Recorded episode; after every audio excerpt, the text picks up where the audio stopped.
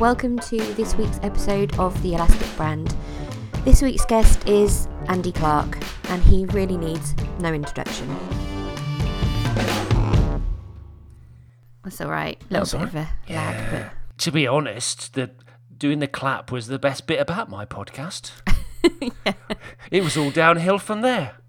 it's probably going to be the best bit about mine as well. Going to be very interesting talking about something that's not weeing in hotel kettles and uh, and brioche buns.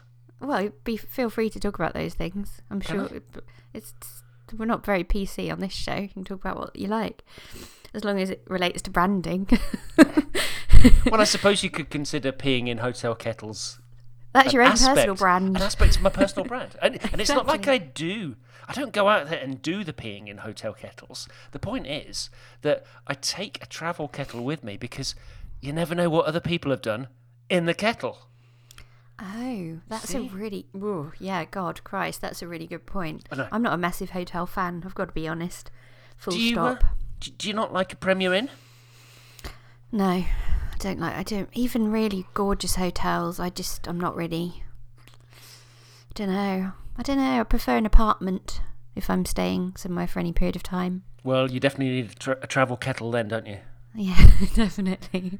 So I'm assuming that this is going out after the intro music, which I thought was very Ska-like. Yeah, I yeah. like I'm it. quite into my ska. I like it. I've really got into. I've, do you know? I've really got into a bit of punk, a bit of Ska. I really like the slits.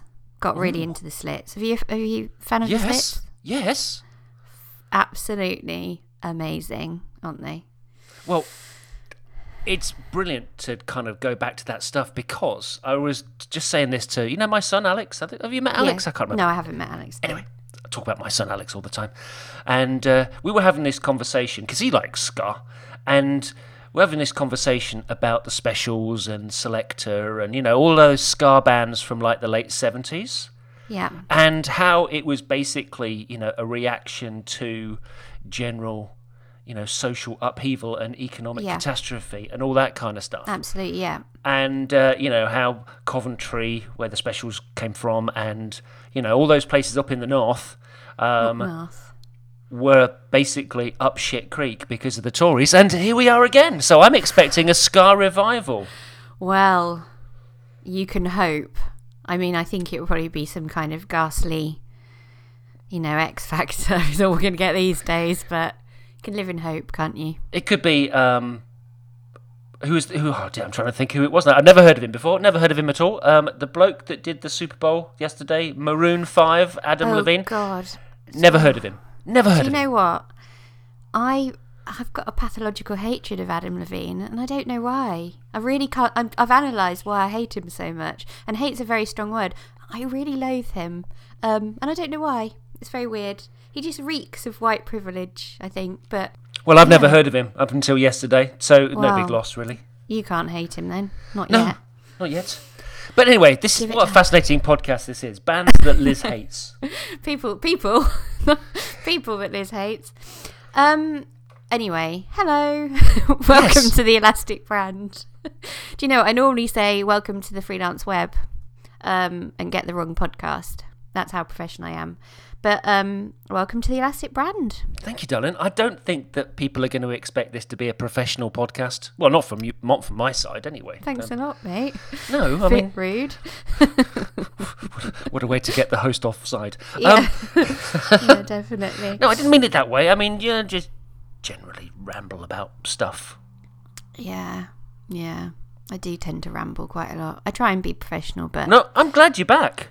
Oh, thanks. I missed your dulcet tones on the airwaves. So annoying. I think I've got the most annoying voice. I bet there's people out there who are like, I just cannot bear it. They turn it off after about five minutes. It's kind of a mixture of Hermione Granger and I don't know, the Queen. um.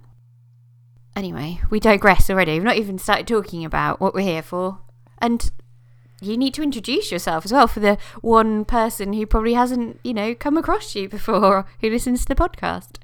Oh, do I have? Oh, I don't have to do like a formal kind of. I suppose I could. I'm Andy Clarke, and you might know me from such uh, CSS articles as CSS specificity wars, and Sounds like the good read. infamous joking. the infamous contract killer open source contract, Oh yeah. which has got me into more trouble than it probably should I bloody love that. That shouldn't get you in trouble. That's No, well, did I don't know whether you probably didn't you don't read my blog, but not too long ago, I actually published a wee story about how it had got me into trouble because I started to receive um, letters from people actually asking me to kill others. Oh, oh, I see. Yes, I can see how if you googled. Yes, if you Google contract killer, you get me, Yeah. which is uh, you know it's going to be great for my digital legacy. Well, you know, if you fall on hard times, there's always a sideline there, isn't there? I don't think I'd be very good at it. Really? No, I'm not merciless enough. Oh, I too, couldn't too look at merciful. I couldn't look at somebody in the eye and Just don't look them in the eye. Put sunglasses on them.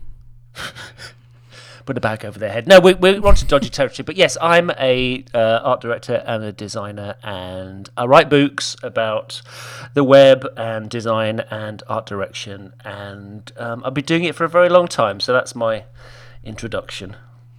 I don't think you really need one, to be honest. I think everyone probably knows who you are if they've come across you at some point or another. See, that But just makes me feel very old. No, it shouldn't. It should make you feel infamous. Oh, okay. Infamous, I can handle. infamous. Yeah.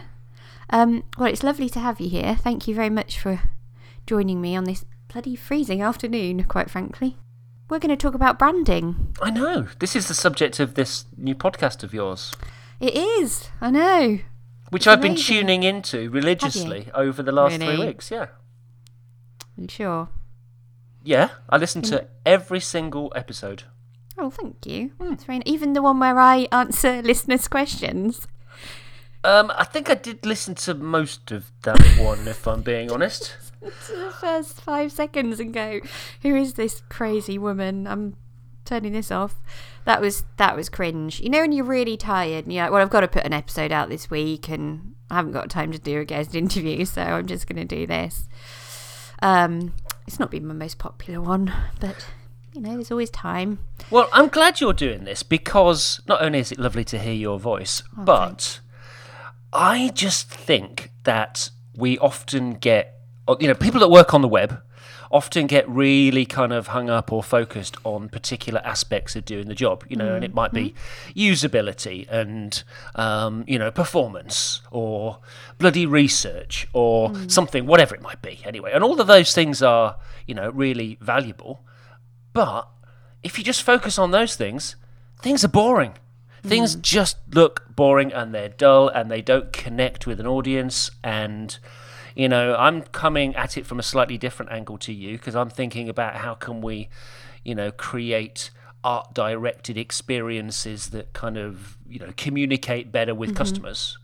Um, and you're coming at it from the point of view of like, well, how does a brand affect all this experience? And hmm. You know, I think it's great. I think we've got to have these conversations in amongst everything technical. You know, we just don't. God, if I ever hear another CSS in JavaScript conversation, I'm going to kind of, you know, vote Tory. um, I think I think you're right, and I'm not sure there's enough discussions around brands in depth.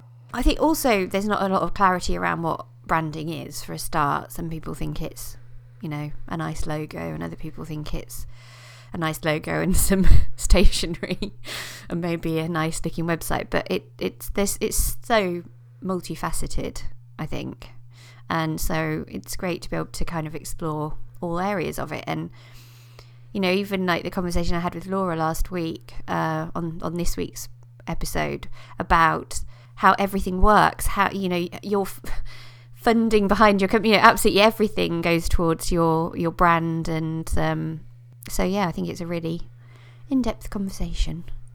well, it's so important because at the end of the day, if something doesn't resonate with people, then they're not going to want to use it, no matter how easy it is to use. There can be one bloody button on a page mm. and or in an app, but if somebody doesn't feel as if they're connected to a brand or they don't feel affinity with it, then you know that's that's a big part of both somebody's kind of you know buying decision um, or downloading decision, and you know how, whether they stick around or not. And you know, all of that is to do with branding. It's to do with, um, you know, if you're thinking about product, for example, it's it's to do with how you talk to your audience or your users. It's the tone of voice. It's the general personality, which of course comes from comes from branding. Yeah. Um, Absolutely. and we can all pull stuff off the shelf. You know, we can all kind of, you know, use a framework or, you know, make everything look like bootstrap or material design or whatever and have a very sort of, you know, sensible looking app or product or website. But is that actually really talking to the audience? You know, is it communicating the message that you want to get over about why somebody should, you know, use your photo sharing service or your banking application or whatever it might be instead of somebody else's? Absolutely. And I think no matter how boring the subject matter is, you can make it interesting, can't you? With, you know, the right branding and right design, right content, tone of voice, storytelling. You can make it interesting for the the customers who it's it's meant to be targeting. Um, most of your work is it web design based? Do you do any branding projects that are off, you know, like full branding projects, or are, is it mainly feeding brands through websites? I'm always thinking about branding aspects when I'm putting designs together. Yeah, and it doesn't really matter to me whether or not it's a you know a a product for want of a better word Yeah. um, or a website which is promoting or selling a product i'm still thinking about how do these typefaces reflect what i'm trying to say? Um, how does what does the color palette suggest to people as well as how can it be you know usable? And I'm thinking about layout and how you know what kind of layout tells the, the the branding story through the organization of the elements on a page or in a product. So Yes. you know does the does the layout reflect um, something which is very kind of upright and um, and professional, but quite staid, or do we use you know modular grids and asymmetric layouts and that kind of thing to you know give a design energy Yeah. and to me all of those things are you know are reflecting of the brand. Right the way down to you know what does the form labels or the micro copy say? All of that tone of voice stuff is still branding.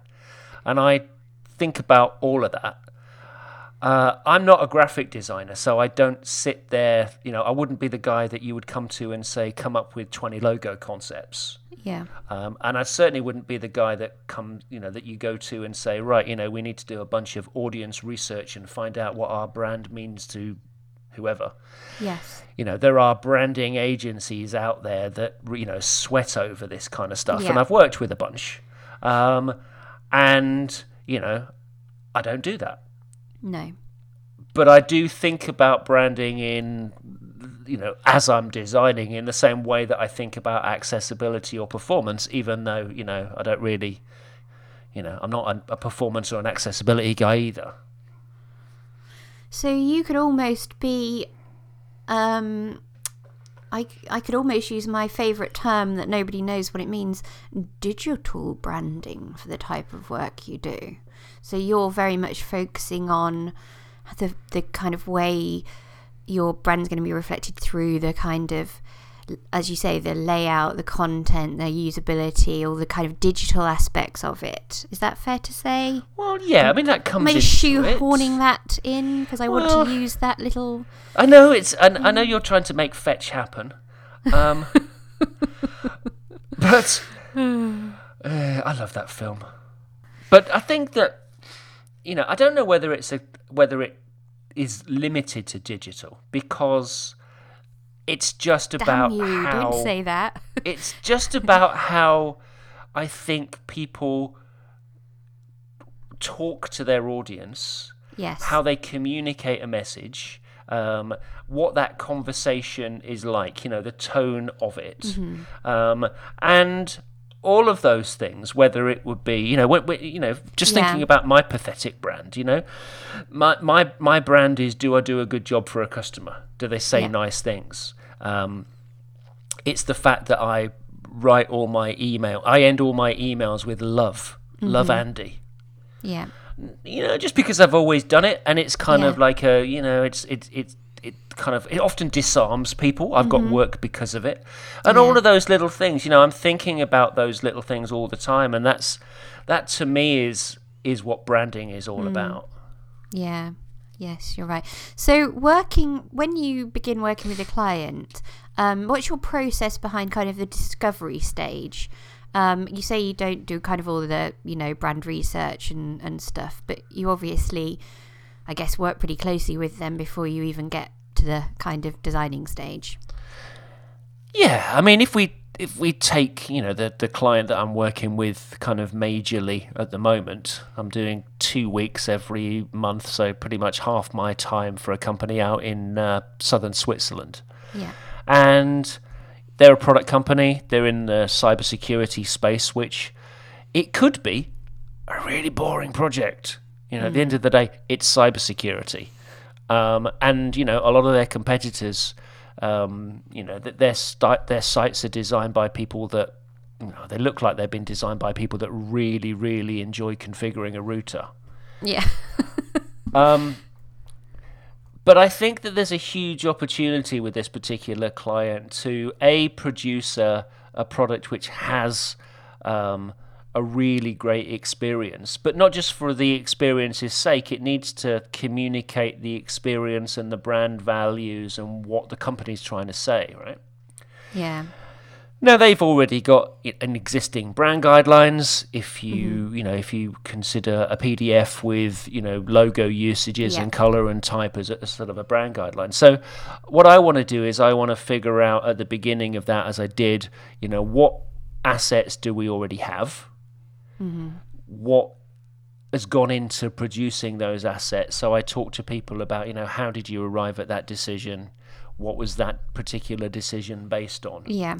And then I'm really looking at, um, you know, who's your audience, mm-hmm. and, and what are those audience? What is that audience? Um, what is your relationship with people in that audience demographic? So, you know, what relationship do you want to have with a chief technical officer Yes. Yeah. versus what relationship do you want to have with a security specialist who's getting, you know, deep into checking network nodes?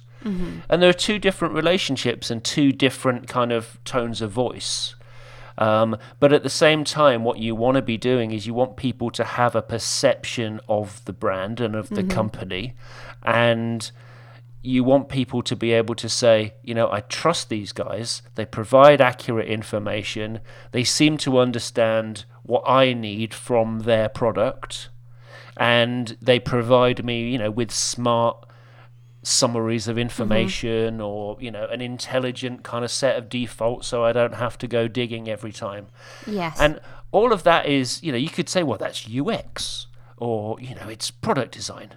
Um, but actually, what I'm thinking of is, well, how is this person feeling? yeah. What is this person thinking about the product or the, or the website or the email that they receive or whatever um, when they get it? You know, are they thinking, yeah, I'm feeling good about working with this company? Or, you know, hopefully that's what they are thinking. Um, and that's really what my process starts off is like what conversation do we want to be having with a mm. with a customer what do we want them to think about us Yeah. Yeah. How do they? How are they going to feel? yeah. And, you know, I know that a lot of people will start off by saying, you know, right, you know, at the beginning of the design project, you've got to, you know, you've got to put yourself in the in the the shoes of the user.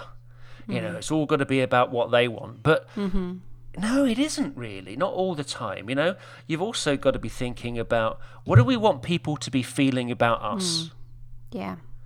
you know how do we want to be perceived and you know what do we want people to be saying about us behind our back essentially you know Yes. Yeah. and and that to me is the starting point for any kind of design project everything else is is happens downstream Mm-hmm. but you can't do anything you can't decide on you know any aspect of design unless you've unless you actually figure out what you're trying to you know what conversation you're trying to have And you have those conversations with the client. You talk through those ideas with the client, obviously, to get information from them. And how do they do they find that quite challenging at times to kind of dig that deep into understanding their their customers? Yeah, well, sometimes you know, it's people are different, and sometimes they really kind of get into the the process, and other times they think they're probably too busy, and Yeah. you know, and I've got to be honest, sometimes it's a bit of intuition, you know. Oh yeah, definitely. You yeah. can't always rely on the fact that people who are going to have, you know, invested in research, Mm. You know, or will invest, or even consider it important. I think Um, you can over re- I really do feel you can over research as well. I do think that some of the best brands out there that are doing well at the moment have been done on gut instinct. Yeah. And I think gut instinct is often overrated, particularly recently. And I, I reckon, and I know people will disagree, and I know that, you know, I'll get hate mail, but I actually just think that we've sort of reached a really, uh, uh, I don't know, maybe we've gone past it now, hopefully, but we kind of reached the stage on the web and in product design, if you want to call it that, where everybody was just terrified of taking a risk, of getting it wrong. Um, and in the end, what we did was we, you know, delegated design decisions to, you know, user testing or focus groups or whatever. And sometimes you just got to say, I've got a point to make. You know, I've got something to say, and I'm going to say it. And mm. if people don't like it, well, they won't buy it. I need to take the lead on this. That kind of thing. You know, I, I know what I'm trying to do. I need to take the lead and move this forward. Yeah, I remember there was an interview with Steve Jobs, and I know everybody quotes Steve Jobs, but I think it was like an All Things D interview that he did a few years ago, where they were talking about, I think it was Flash on iPhones, and you know why wasn't Flash on an iPhone? Mm-hmm. And Steve said, you know, we make decisions. You know, we decide mm-hmm. on, on what we think is the best thing for the product, and if people like it, they buy it, and if they don't, Yeah. they don't. And Yeah. you know, if they'd have researched, if they'd have asked, you know, a thousand people, do you want Flash mm. on an iPhone? Nine hundred and ninety nine would have gone yes. But we all know how that would have turned out. So Absolutely. you know, I just think that you've got to, you know, you've got to have some balls. I think it's good to find out what your clients or your clients, maybe your clients' customers, you know, driving forces, what they really want, you know, out of this this transactional relationship. But I think, as you say, from then on, it's um. So, for instance, I'm working on like a skincare range at the moment, a brand new skincare range at the moment, and um, it's we it's a long term project. We're kind of launching the brand over about a year really. And um, we did user research we had to do obviously a lot of user testing with the, the range and stuff and we got a lot of feedback. And we asked a few questions around um, you know kind of uh, bits of work I'd done on the brand already. And, and, and every single person you know came back with a slightly different view or no view because they're not really remotely interested um, in what the you know logo looks like at the moment. Um, and I I think we both agreed that you know actually we need to take the as in the client and I you know we need to use our gut instincts this kind of thing. We could take a million different women's point of view on this but you know we know we know what she's trying to get across and what and it's a new brand it's a new USP that she's got. So yeah it's about taking taking you having some balls isn't it? And just moving forward with knowing that you know what's right for this And sometimes you'll get it wrong. And, you know, God, I hope not after all this work. well, I know, but, and yeah, not with your own money. Although, you know, it's, I just, I just think that, you know, you, you sort of say you're making it up as you go along, but a lot of it is, is to do with experience. Yeah, and, absolutely. Yeah. you know, and understanding people's general psychology. And you don't have to be a psychologist to, you know, have a, a general understanding as to how people work. Mm. Yeah. I think as well, I mean, I often work with clients, and I'm really honest about this, who'll be like, um, I want to get this aspect of myself across, or I want to, you know, focus on this about me. And I'm always forever saying, your clients, your customers aren't really interested in you. They're interested in what you can do for them and what the outcome of this will be. Um, so I think that's always something I try and instill into. See, You know, I, it's not. I might disagree with you on that, though. I knew you would. Go on. Go on. You're going to you tempt me now. Well, no, I think that I think that whether it's an individual or whether it's a company, people like to have an affinity with a brand. Now, you know, at a at a micro level, you know, with my small two-person company, you know, you read my copy and it's all about me. Hmm. And of course, there's some stuff about what I can do, but it's kind of you know, you either you either buy this approach or you don't. Hmm. And I think that that's the same with you know with with lots of different brands. You know, you need to feel an affinity with them. I've just bought a car. I'm picking up a new car on Saturday. Most expensive thing apart from a house I've ever bought. Um, Scary, isn't it? and I've bought a Subaru. I know. Which hmm. I there was a lot of them in Australia when I was living mm. there, and there's not so many of them here. They only sell apparently four thousand cars a year, which is bugger all. Tiny. I know. And I looked at a load of other cars, you know, and I looked at, you know, I didn't I didn't want a Merc and I didn't want a Mercedes and I didn't want, you know, I didn't want to have a huge balloon payment at the end and buy a Jag or mm-hmm. anything like that. You know, I wanted a sensible car. And, you know, I could have bought a Ford or I could have bought a Vauxhall or I could have bought a Nissan or a Peugeot. But do you know there was something about the Subaru brand that mm. I actually really kind of relate to in a way. And it's you know, it's not the most highly spec'd vehicle and you know, and it's you know, it's not got all the toys. But there's something about that brand which I feel kind of represents, you know, me. It connects to that- me. Because of the feelings that maybe you had in Australia, you know, maybe it has happy memories for you. Could it be um, that? Not necessarily. No, I mean, I think that you know there are some practical reasons for for buying a mm. Subaru because you know I live in the back of beyond, and you know it snows, so you need to be mm. able to get in and out. Yeah.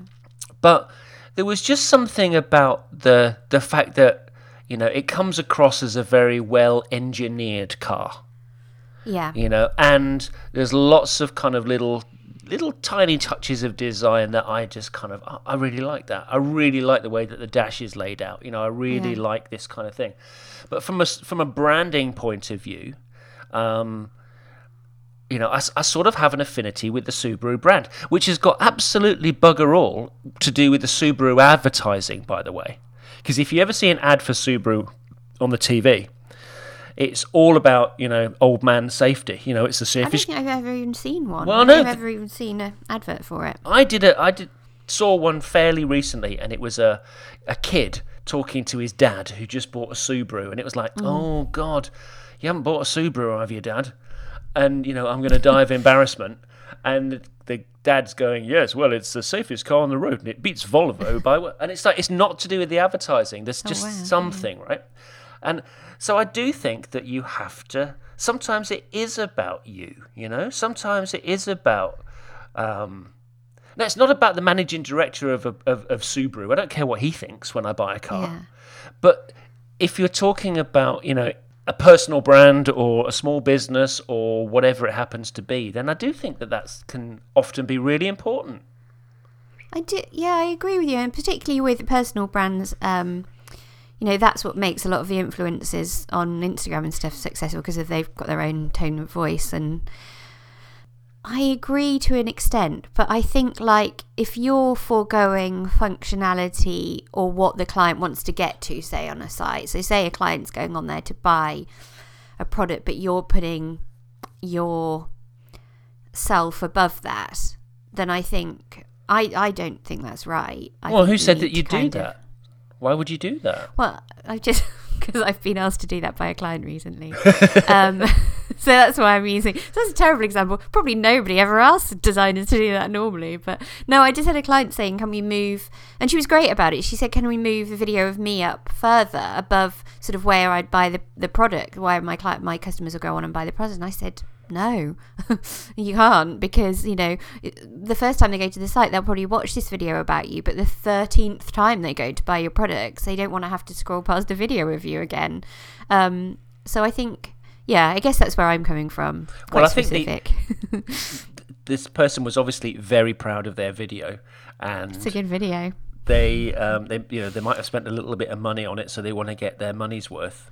Um, Well, no, what she said, and she wouldn't, she won't mind me talking about this at all. She said it's about the brand is about me. I'm the USP of it, and I said, well, you are completely, you are the USP of it, but that doesn't mean that you need to be, you know, that doesn't mean that your clients are going to want you front and center constantly. no, and there Um, are it's your tone of voice as well as everything else. You know, it's not just videos of you. It's it's the tone of voice. It's it's also being having your products accessible on the site is also part of your brand. You know, not making people scroll, not making them like sign up to this, that, and the other. Yeah, no, I think that that's absolutely right. And, you know, my response to a request like that will be look, there's plenty of places around the site where we can kind of imbue the design with your personality and make people, you know, really feel that, you know, it's a.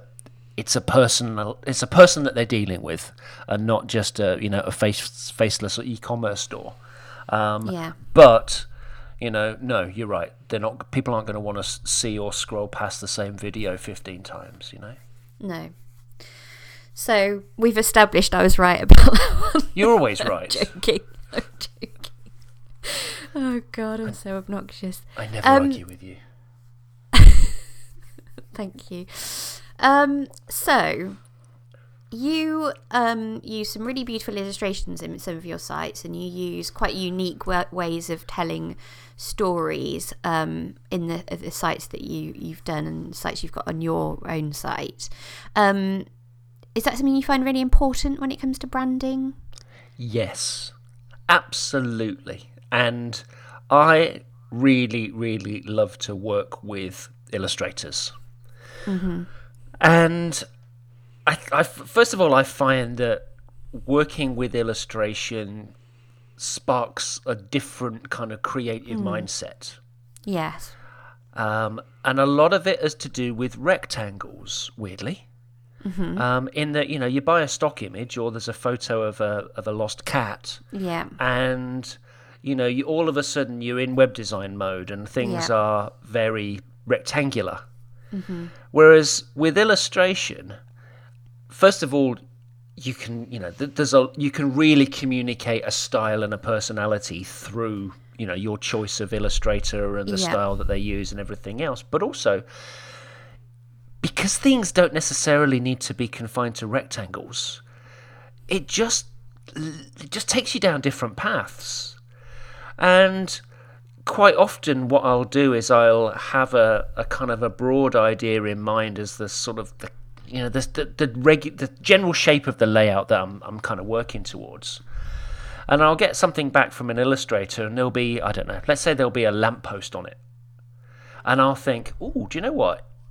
If she moves the lampposts 300 pixels to the left, I could put some text between that and the buildings." Yes. Yeah. and then you go, oh, and that's not the sort of thing that you know would spring to mind if you just you know went out and Yeah. took a photo of a lamppost and some buildings. You know, it's I love illustrate working with illustrations for for that and many many other reasons. um, and you let your content kind of flow, as you say, you let your content kind of flow around those, don't you? And it all becomes part of a story.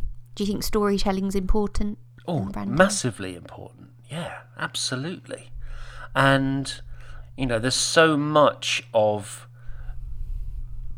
uh, there's so many important aspects to you know storytelling, and you know whether it might be the the story of why somebody should you know use a particular product or you know download a particular app or whatever it might be, hmm. or I I really like to focus on what it means to people at the end of the day. So you know, I'm working with a with with a pet search company right now, and um, they help people find lost pets. Yeah. And yes, there's a an aspect to the design which is very kind of you know UXy focused. You know, you need to be able to search, and you need to be able to, you know, hopefully find your cat. But the branding aspect to it, the thing which you know we want to we want to differentiate this brand from any of their you know competitors, is what does it mean when you get your cat back? Mm.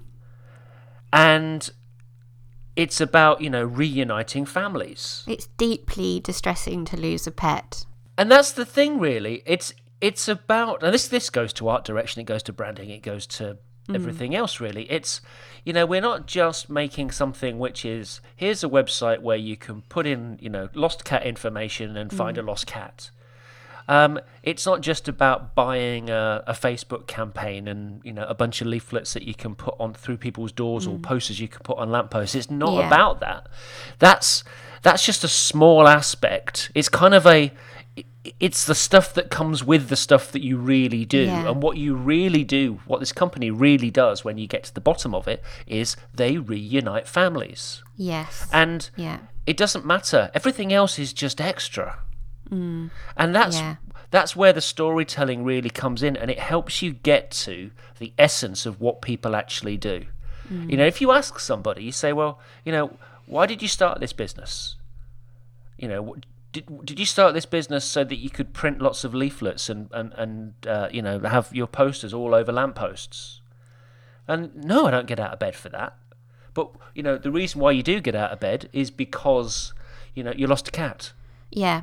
and you you know you you you know how much it hurts and you don't want other people to be suffering in the same way and therefore you're reuniting families and that's what the main focus of the site is about and I've changed the tagline you know of this it's not about you know finding lost pets anymore it's about you know reuniting families Yeah. and Absolutely. that's that's branding it's storytelling it's all of that stuff rolled into one And I think Seth Godin talks about that as well, about kind of getting to the pure essence of what you're doing. So, what your client really wants. You know, it's it as you say, it's about finding a member of their family. Um, and I think, yeah, I think that's really important to help. I think when you're branding, to to sit with your clients and chat through that and really get to the bottom of what that is that their customers want or what you know what it is that scares them in effect. Um, you know that's what I we said with the skincare range I'm doing why do women want this? You know it's not because they want to buy as you say they want to buy a moisturizer. There's a million moisturizers out there it's because they have a problem that causes them you know upset and heartache and they want help with that um, so yeah, I think it's really important to get to that kind of real message. it's a very interesting area of branding because it, a lot of it is to do with psychology and a lot of it is to do with storytelling and sometimes sometimes I just think when when I think about brands that I kind of relate to I just think you're being irrational. You know why why do I prefer Apple over Samsung? You know why do I drive a wheel drive a Subaru over a Mercedes? Um, you know all of these little things you know wh- wh- why would i spend which i'm not going to by the way because sue will kill me but you know wh- why why do i really want to spend 11000 pounds on an iwc watch when i could spend 3000 pounds on an omega or 30 quid on a swatch right it's there's something about the stories and something about the the story of a brand or of a company where you think, ah, there's something about that which is attractive to me, which is kind of hmm. drawing me in. It's like magnetism. Hmm. And I can't, you know, I know there's probably a science behind it, but sometimes it's sometimes it's kind of irrational. Hmm. Yeah, and I think sometimes getting to those driving, those real drivers behind your own personal choices can actually be quite hard. you- mm. some things you don't want to know about, isn't there? I mean, well, I bought an Audi not long ago, an Audi Q2. Oh, get you. I know, I'm just so fancy. And I tried quite a few other crossovers at the time. And the reasons I chose the Audi are because the the kind of interface inside is so simple and beautiful. Um, but also because it's it's it's just nice driving an Audi. You know, it's a nice it's like a prestigious brand and that's an uncomfortable thing to sit with, isn't it? No, I like I chose but this it's over right. this. Driving Yeah. an, driving an Audi makes you feel good about the decision that you made. Yeah, and the way that I'm portrayed, which is Absolutely. a horrible but honest thing to say, isn't it? No, it's saying yeah. Totally, totally correct. Um, And I think that's the same with Apple. Apple, for lots of people, is about buying something that says, "I'm I've, I'm doing well. I've got enough money to go out and buy this iPhone." You know, it's for lots of people, it's about the beautiful, you know, ease of use and everything else, but it is also a status symbol, isn't it? And I think that they know that. well, they've been Apple's been a, a luxury brand. It's been a fashion company, as much as it's been a technology company for you know the last ten or fifteen years or so. Yeah. and I don't think there's anything wrong with that. You know, it's if if if you want something which has got you know is totally customizable and you know and open and all of the stuff that Apple isn't, then you know you you buy a Google phone. Yeah. Um, he says his iPhone just going off. If you want a if you want a good camera, you buy a Google phone. actually, I've got the XS Max and it has a fabulous camera. Has it? Um, but there's a there's a thing about there's a thing about um, what you choose and how it makes you feel, and people love buying things, and you know you can feel good about making a certain choice. And and you know this I, I I don't feel good about buying Heinz over Sainsbury's baked beans or No. you know, or fairy over whatever washing up liquid. That's the only washing up liquid brand I know. Well, they're doing something right then, aren't they? Yeah, I should, I should do more washing up, I think. But um, but when it comes to because you know you don't feel good about buying washing powder, but you do feel good about buying you know buying a nice watch or buying a nice car or choosing a, a computer or a phone or whatever it might be um, because it says something about you So, you've spoken briefly about about I think you've touched on this already, taking quite an editorial approach to branding. Tell me more about that. It's a it's a tricky one to kind of pin down really because you know I don't know what necessarily the difference between editorial design and content design or whatever else it might be. Mm-hmm. But I'm particularly interested in stories. Mm. And I'm interested in how we can use design to tell stories better. Mm-hmm. And actually that the defi- that is the definition of art direction essentially is how can we use design to communicate the meaning in a piece of content or in a story um, so that people understand it better um, or we leave them feeling a certain way. And the example that I often use is uh, there's a an article uh, that ProPublica published a couple of years ago, which is about a big drug cartel case in the US.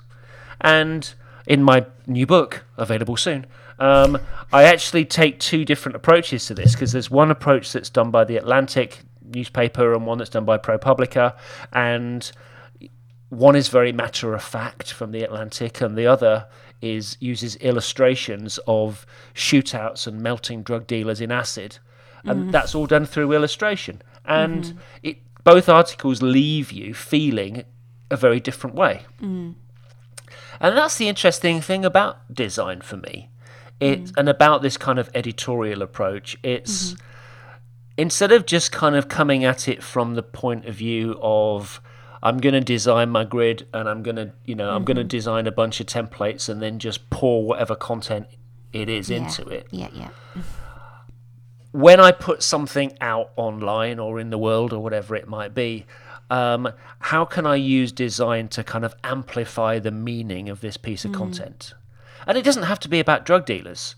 You know, it can be about, um, you know, the latest malware threat Yeah. in a cybersecurity thing, or it could be about um, how your skin cream makes people look younger overnight. Um, Yeah.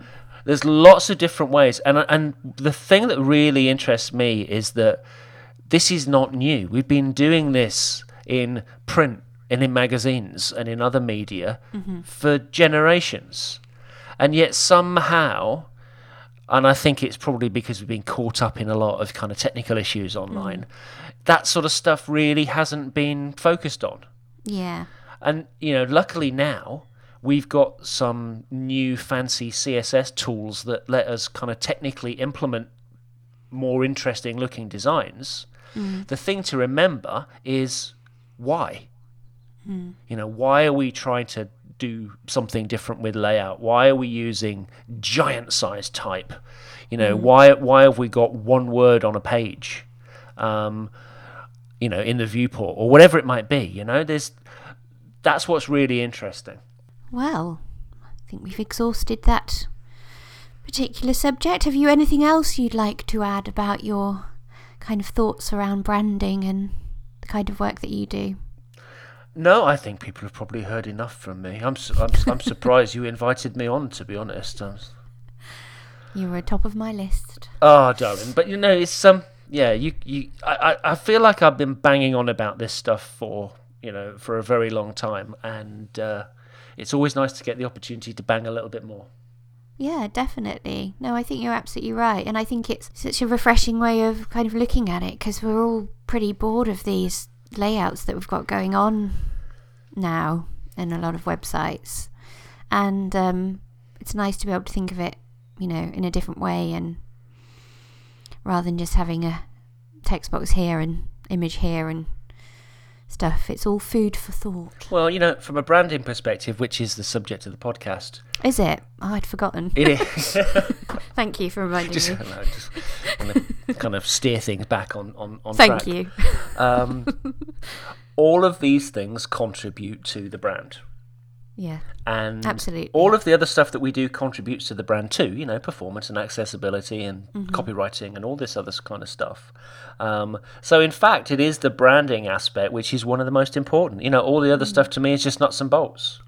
I think you're right, and I think that's partly why I started this podcast. I mean, obviously because I like the sound of my own voice, but also because I feel that there's this huge disconnect between branding and then all the other like people talk about UX, UI, and all that's all part of branding, but people seem to view branding off on its own, doing something else. Okay. Um, do, do, do you want. Can I get really controversial? Yeah, I'm to get shot. are you to piss me off? No, I'm not to piss you off because I think you Oh, might okay. agree with me, but I think Oh, that okay, there's lots good. of other people that will that will be pissed off about this. Okay, go for it. Right. love it. Okay.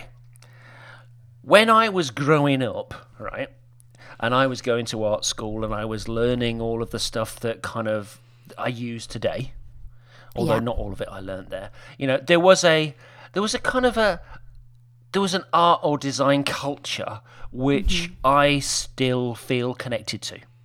Mm-hmm. And you know, it's why I love to look at old art directors and you know go to art galleries and Yeah. I you know to me it's as much about the you know the visual and the self-expression and the expressing a client's point of view or whatever mm-hmm. as it is about anything else. Yeah. The thing we've got online right now is that the majority of people, you know, because I'm old, you know, I'm 53, so I've been around a bit. Um, but the majority of people that are that are designing sites and designing products and whatever, they're a hell of a lot younger. They don't have mm. that kind of background. So what is happening online is that people are f- very, very easily falling into patterns, right? Mm. And I do worry that you know we are so focused on you know the web and on digital that without remembering that there's all this other stuff and but who's mm. teaching it you know I, I i do the occasional kind of lecture at universities around the place you know web mm-hmm. courses and design Yeah. courses and whatever. And nobody talks about that. You know people talk about ux and performance and you know frameworks and and all this kind of stuff but nobody's talking about branding. Mm. And, and where completely agree. with where are those where is that crossover? You know maybe there maybe there are courses out there you know branding or advertising or marketing courses or whatever it might be but you know mm. where is that crossover? And i just think that you know we're kind of putting really important decisions in you know ob- about brand and about how the brand's presented and everything else in the hands of people that you know possibly aren't dare i say qualified to make those decisions mm. anyway Yeah. that's my rant I think you're actually, and that's basically why I started the podcast because I just feel a huge disconnect. I think there's like this party over here, this party over there, and there's no. I don't want I don't want this to sound kind of elitist, you know. Oh, Andy droning on about you know what it was like in his day. But I just, you know, I'd like people to know, and this is one of the reasons why I wrote the book, is I, I want people to realize that there is a wider set of considerations. And sometimes those considerations, you know, aren't taken into account. And they hmm. should be. And you know, there's no reason why. It's it's purely a matter of you know finding out how we can make the most of art direction, or we can make the most of branding, um, or you know, brilliant copywriting, or whatever it might happen to be, inside the thing that we're making. Yeah. And that's from your book, you say. Available from all good you- bookstores. Have you written a book? I did. Not mentioned it. I did. It's it's a it's a bit late. It should have come out last year, but um, but it was propping up my monitor. Wow. Probably be propping up a lot of other people's monitors when it's come out. That's what happens when you write books. They're they're kind of like you know they end they end up put you know l- leveling chairs. It's worth all the hard work. That's why I always write thicker books because I know that people can't level up a table with them. They, um, they can sit their iMacs on them though, can't they? They can, yeah. Sorry. um, no, I'm sure it'll be good. And what's the book called? It's Called Art Direction for the Web. Ah, I see. And it's available from all good bookshops. No, not yet. It isn't. We're just Soon. finishing it off soon. When you finish soon, it. I hope. Before brilliant. bef- before I get sent to an old people's home. Um, well, thank you so much for coming on and chatting. Um, it's always a pleasure. Have you? I warned you before the show, but have you any recommendations? Um, yes. What kind of recommendations would you like? Well, whatever you like. I mean, people have done.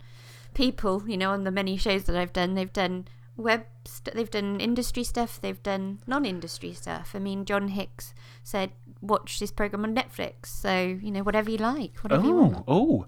Well, I would like people to hop onto Amazon or go to a bookshop and buy a book called Alexei Brodovitch.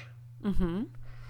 And Brodovitch, Right. Brodovitch. Tell me more. Okay, so Brodovitch was he was a Russian emigre to uh, to America in the 1930s, and he ended up being um, the art director for Harper's Bazaar magazine in Oh, wow. the 19 sort of 40s through to the 60s. And this particular book is the you know it, it's the best anthology of Brodovitch's work. But one of the really really interesting things in this book is not just um, you know fabulous you know layouts and spreads for Harper's, but also what really really gets me going is because I should get out more is um, his sketches. And one of the things that he was really famous for was the way in which he combined images and type together Yeah. and just the way that he would kind of use paste ups to kind of you know get his layouts right before he committed to you know to print Yeah. um, fabulous and you know you, we can learn so much um, about making really fabulous distinctive engaging looking web designs through some old russian bloke from the 1940s yeah. Brilliant. It's a very good recommendation. Thank you. i will send you a link to put in the show notes Oh, thank you. God, you're professional. thank you. Um, well, I think that's I think that's all we've got time for this week. We could ramble on for hours, but um, that was great. Thank you very much, and it's great to have a kind of slightly different viewpoint on uh, branding. So thank you. no my pleasure Thanks so much for listening to Andy and I waffle on on this week's show. I hope you enjoyed it. If you have any questions at all relating to the show this week or any other past shows, you can contact me on Twitter at Liz underscore E or at Elastic Brand Pod, or you can fill in the contact form on the website, which is theelasticbrand.com. Back next week with a new guest, and uh, look forward to chatting to you then. Bye.